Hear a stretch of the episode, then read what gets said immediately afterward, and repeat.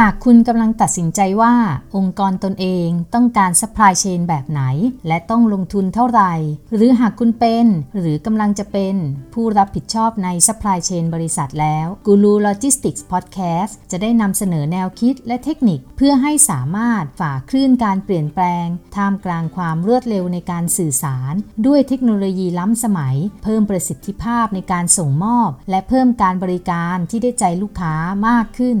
สวัสดีค่ะ ยินดีต้อนรับสู่กูรูโลจิสติกส์พอดแคสต์กับอินทิราสิทธิเวชหรือเรียกแบบที่หลาย ๆ ท่านเรียกกันว่าอาจารย์เดียค่ะ วันนี้เราจะมาคุยกันถึงเรื่องความรู้สำคัญที่ต้องการเพื่อความก้าวหน้าในการทำงาน supply chain และ logistics กันค่ะ ใครที่ตอนนี้กำลังทำงานอยู่ก็คงมีเป้าหมายไม่ต่างกัน คือเก็บเงินไว้ให้ได้มาก ๆ มีเงินเยอะ ๆ ก้าวหน้าไปสู่ตำแหน่งที่สูงขึ้น ได้เป็นหัวหน้าหรือผู้จัดการก็ยิ่งดี หรือระดับผู้บริหารยิ่งเลิศบางคนตั้งเป้าหมาย ถึงการเป็นเจ้าของกิจการทั้งขนาดเล็ก ๆ จนถึงขนาดใหญ่ ๆสำหรับใครที่ตอนนี้กำลังทำงานเกี่ยวกับ supply chain แล้วก็ logistics ก็คงหวังไว้สักวันหนึ่งใช่ไหมคะว่าเราจะก้าวหน้าไปจนถึงระดับหัวหน้างาน ระดับผู้จัดการ ที่ได้ดูแลภาพรวมทั้งหมดของ supply chain บางคนทำงานเป็นพนักงานคลังสินค้า ก็อยากขึ้นไปเป็นหัวหน้าคลังใช่ไหมคะ บางคนเป็นคนขับรถขนส่ง ก็อาจจะอยากเป็นหัวหน้าขนส่งบ้าง บางคนอยู่จัดซื้อก็อยากที่จะอัปเกรด ไปดูด้านวางแผน หรือว่าไปดู supply chain ของบริษัท ไม่ว่าจะหวังทางไหนก็ตามนะคะ ทุกทางต้องมีความรู้พื้นฐานที่สำคัญสำหรับการก้าวหน้าไปสู่ระดับหัวหน้างานค่ะอาจจะมีมากหรือน้อยมันก็ขึ้นอยู่กับว่าตำแหน่งนั้นๆเนี่ยต้องการความสามารถมากน้อยแค่ไหนนะคะ ทั้งนี้ทั้งนั้นเนี่ยมันก็ไม่พ้นความห้าความรู้นี่เนี่ย ที่จะเป็นตัวตัดคะแนนว่าใครดีพอที่จะก้าวขึ้นไปอยู่ข้างบนบ้าง ถ้าใครชอบหรือเจ้าของกิจการหรือเจ้านายคนไหนฟังแล้ว อยากให้เพื่อนๆในวงการ SME ด้วยกัน หรือว่าเพื่อนๆ พี่ๆ น้องๆ ที่กำลังหาความก้าวหน้าในงาน supply chain และ logistics นะคะ หรือว่าอยากให้ลูกน้องที่ทำงานด้านนี้เข้าใจมากขึ้นในเรื่อง supply chain และ logistics แล้ว ก็ฝากแชร์ต่อให้ด้วยนะคะ อย่าลืมกดติดตามด้วยนะ จะได้ไม่พลาดเรื่องอื่น ๆ ที่จะมาเล่าให้ฟังอีกเยอะเลยค่ะ เอาล่ะ 5 ความรู้สำคัญที่ต้องการเพื่อความก้าวหน้าในการทำงาน supply chain ได้แก่อะไรบ้าง ก็คือ 1. ความเข้าใจในการเชื่อมโยงของกระบวนการ supply chain ทั้งหมดกับการดำเนินธุรกิจค่ะ อันนี้คือแก่นเลย เพราะว่าถ้าไม่เข้าใจแก่นแล้วก็สามารถเชื่อมโยงกันได้แล้วเนี่ย งานที่ทำมันก็จะจำกัดอยู่เพียงแค่แผนกใดแผนกหนึ่งค่ะ แต่ถ้าเป็นผู้บริหารเนี่ย ถ้าเขาต้องการคนที่จะเข้ามาดูแลส่วนใดส่วนหนึ่งของ supply chain ขององค์กร หรือว่าต้องการทั้งหมดเลยเนี่ย มันต้องตอบโจทย์เขาให้ได้ค่ะว่า supply chain บริษัทปัจจุบันน่ะมันมีผลยังไงกับกำไรขาดทุนในธุรกิจนี้ ดังนั้นคนที่จะก้าวหน้าขึ้นไป มันต้องเข้าใจภาพรวม ต้องเข้าใจกิจกรรมอื่น ๆ ของ supply chain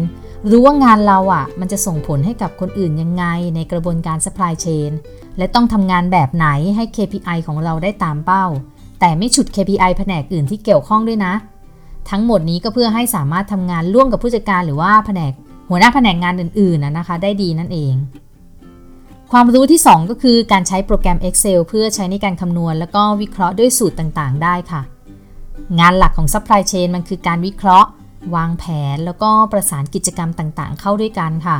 ดังนั้นก่อนวางแผนมันก็ต้องมีการวิเคราะห์ใช่ไหมคะ แล้วก็แน่นอนกระบวนการ supply chain และ logistics เนี่ย ส่วนใหญ่มันเชื่อมกันด้วยข้อมูลที่มีแบบมหึมามหาศาลแบบที่เขาว่า big data นะคะ ดังนั้นผู้ที่จะก้าวหน้าในงาน supply chain ขั้นต่ำๆเลยต้องสามารถใช้เมนู และสูตร Excel ในการคำนวณแล้วก็วิเคราะห์ได้ค่ะ ต่อให้มีลูกน้องทำให้นะ เราก็ยังต้องเข้าใจที่มาที่ไปอยู่ดีแหละ เพื่อให้สามารถตรวจสอบความถูกต้องของตัวเลขที่ได้มา ไม่เพียงแค่นั้นนะ พอเป็นหัวหน้างานแล้วเราต้องสามารถรายงานผลการทำงานของแผนกเราได้ค่ะ ผู้บริหารเขาคงไม่อยากมานั่งฟังสิ่งที่เขาหาอ่านได้จากในไฟล์หรือว่าในเอกสารใช่ไหมคะและผู้บริหารก็คงไม่ได้มีเวลาเป็นวันๆเพื่อมาฟังเราคนเดียว ดังนั้นถ้าเกิดเราวิเคราะห์ข้อมูลเป็น แสดงออกมาให้เห็นเป็นตัวเลข รับรองไอ้พวกงานงอกทั้งหลายเนี่ยมันจะน้อยลงทันทีเชื่อเลยค่ะ ความรู้ที่ 3 ก็คือบัญชีเบื้องต้นค่ะ ไม่ต้องถึงขนาดทำบัญชีเองได้นะคะ แต่ให้เข้าใจความเชื่อมโยงของพวกรายรับรายจ่าย แล้วก็สินค้าคงคลังค่ะ แน่นอนว่าในกระบวนการ supply chain มันเกี่ยวข้องกับดีมาแล้วก็ supply ใช่ไหมคะ ซึ่งก็คือการจ่ายเงินไปแล้วก็ได้เงินมา รวมถึงต้นทุนที่เกิดขึ้น ผู้ที่จะสามารถก้าวหน้าในงาน supply chain ได้เนี่ยมันต้องเข้าใจความสัมพันธ์ของเงินทั้งสองด้าน และต้นทุน supply chain ของตัวเองค่ะ และสามารถบอกได้ว่าในกระบวนการ supply chain น่ะมันมีต้นทุนที่ส่งผลกับสภาพคล่องขององค์กรได้ยังไง ต้นทุนรวมมากไม่ได้หมายถึงขาดทุน แต่ต้องเข้าใจถึงต้นทุนต่อยอดขาย ต้นทุนของสินค้าแต่ละประเภท ที่สำคัญเลยนะคะ ต้องรู้ต้นทุนโลจิสติกส์เช่น ต้นทุนถือครองสินค้าคงคลัง ต้นทุนคลังสินค้า แล้วก็พวกต้นทุนขนส่งค่ะ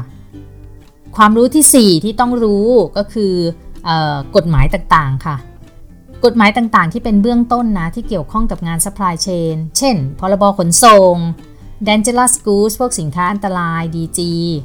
customs ถ้าเกิดมีการนำเข้าส่งออก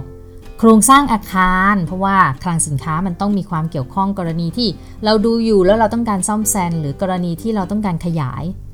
หรือแม้กระทั่งพวกกฎหมายด้านแรงงานนะคะ อันนี้ต้องรู้เป็นเป็นความรู้เบื้องต้นที่ต้องรู้เลย ความรับผิดชอบในงาน supply chain หลักๆเนี่ยหนีไม่พ้นสินค้าที่เก็บแล้วก็การขนส่งค่ะ กฎหมายพื้นฐานที่เกี่ยวข้องทั้งเรื่องอของที่เก็บ แล้วก็เรื่องของการขนส่งเนี่ยมันมีความสำคัญมากสำหรับคนที่จะเข้ามาควบคุมงาน supply chain ในระดับหัวหน้างาน คนพวกนี้ต้องเข้าใจแล้วก็ไม่ทำผิดกฎหมายด้วยนะคะ จนก่อให้เกิดผลกระทบต่องานบริการลูกค้า ความรับผิดชอบของหัวหน้างานหลักเลยค่ะ ไม่ทำผิดกฎหมายนะ ไม่เกิดทำงานไปแล้วต้องไม่เกิดผลกระทบต่องานบริการลูกค้า แล้วก็ไม่เกิดผลกระทบต่อองค์กรค่ะ และก็ความรู้สุดท้ายนะคะที่ต้องการเพื่อใช้ในความก้าวหน้าในการทำงานด้าน supply chain ก็คือเรื่องของการนำทฤษฎีการจัดการ supply chain และ logistics มาปรับใช้ในงานจริงค่ะ ความรู้ในเรื่องของการจัดการ logistics สำหรับคนที่ทำงานในงาน supply chain เนี่ยทุกคนรู้อยู่แล้วแล้วก็เข้าใจอยู่แล้ว แต่สิ่งสำคัญสำหรับคนที่จะก้าวหน้าขึ้นไปเป็นหัวหน้างานต่อไปนั้นนะก็คือ คนที่สามารถเอาความรู้ เอาหลักการ แล้วก็วิธีการคำนวณจากทฤษฎีที่เรียนมานำมาปรับใช้ได้จริงค่ะสำหรับความรู้ข้อนี้นั้น มาจากประสบการณ์ในการทำงาน หรือเรียกง่าย ๆ ว่าชั่วโมงบินนั่นเอง หาไม่ได้จากการเรียนในตำรา เพราะว่าตำรามันคือทฤษฎีแล้วก็ตัวอย่างโจทย์ แต่ความจริงคือเราต้องผ่านการอบรม ได้รับการปรึกษาแล้วก็ลงมือทำจริง เพื่อให้เห็นว่าทฤษฎีไหนที่เหมาะกับงานแบบไหน ทฤษฎีไหนเหมาะกับงานที่เราทำอยู่ค่ะ ทั้งหมดนั้นคือความรู้สำคัญต่อความก้าวหน้าในงาน supply chain และ logistics ค่ะ อย่างที่บอกไปตอนแรกแหละค่ะว่า อาจจะมีมากหรือน้อยมันขึ้นอยู่กับตำแหน่งนั้นๆ แต่ยังไงมันก็ไม่พ้น 5 ความรู้นี่แหละ ที่จะเป็นตัวตัดคะแนนขั้นแรกก่อนว่าใครดีพอที่จะได้เป็นแคนดิเดตบ้าง นอกจากนั้นความก้าวหน้าในงาน supply chain ไม่ใช่เพียงแค่เรียนเก่งนะคะ แต่ต้องมี soft skill สำคัญสำคัญด้วย เพราะว่างาน supply chain ที่กล่าวไปหลาย ๆ ครั้งเนี่ยที่เคยเล่าให้ฟัง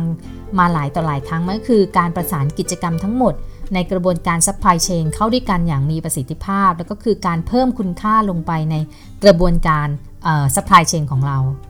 ไว้ครั้งต่อไปนะคะ ในโอกาสต่อไปเนี่ยจะมาเล่าให้ฟังถึงเรื่องของ soft skill สำคัญในงาน supply chain บ้างค่ะสำหรับวันนี้กูรู Logistics Podcast กับอินทิราสิทธิเวทต้องไปก่อนค่ะ แล้วพบกันใหม่ในตอนหน้านะคะ สามารถติดตามฟังกันได้ทาง podcast และ YouTube Channel ชื่อช่องว่ากูรู Logistics ค่ะ หรือติดตามข่าวสาร ความรู้ เทคนิค หรือว่าบทความต่างๆ กันได้ทาง Facebook Fanpage กูรูโลจิสติกส์ค่ะ หรือว่าทาง Blockdit ชื่อเดียวกันค่ะกูรูโลจิสติกส์แล้วพบกันใหม่ค่ะ สวัสดีค่ะ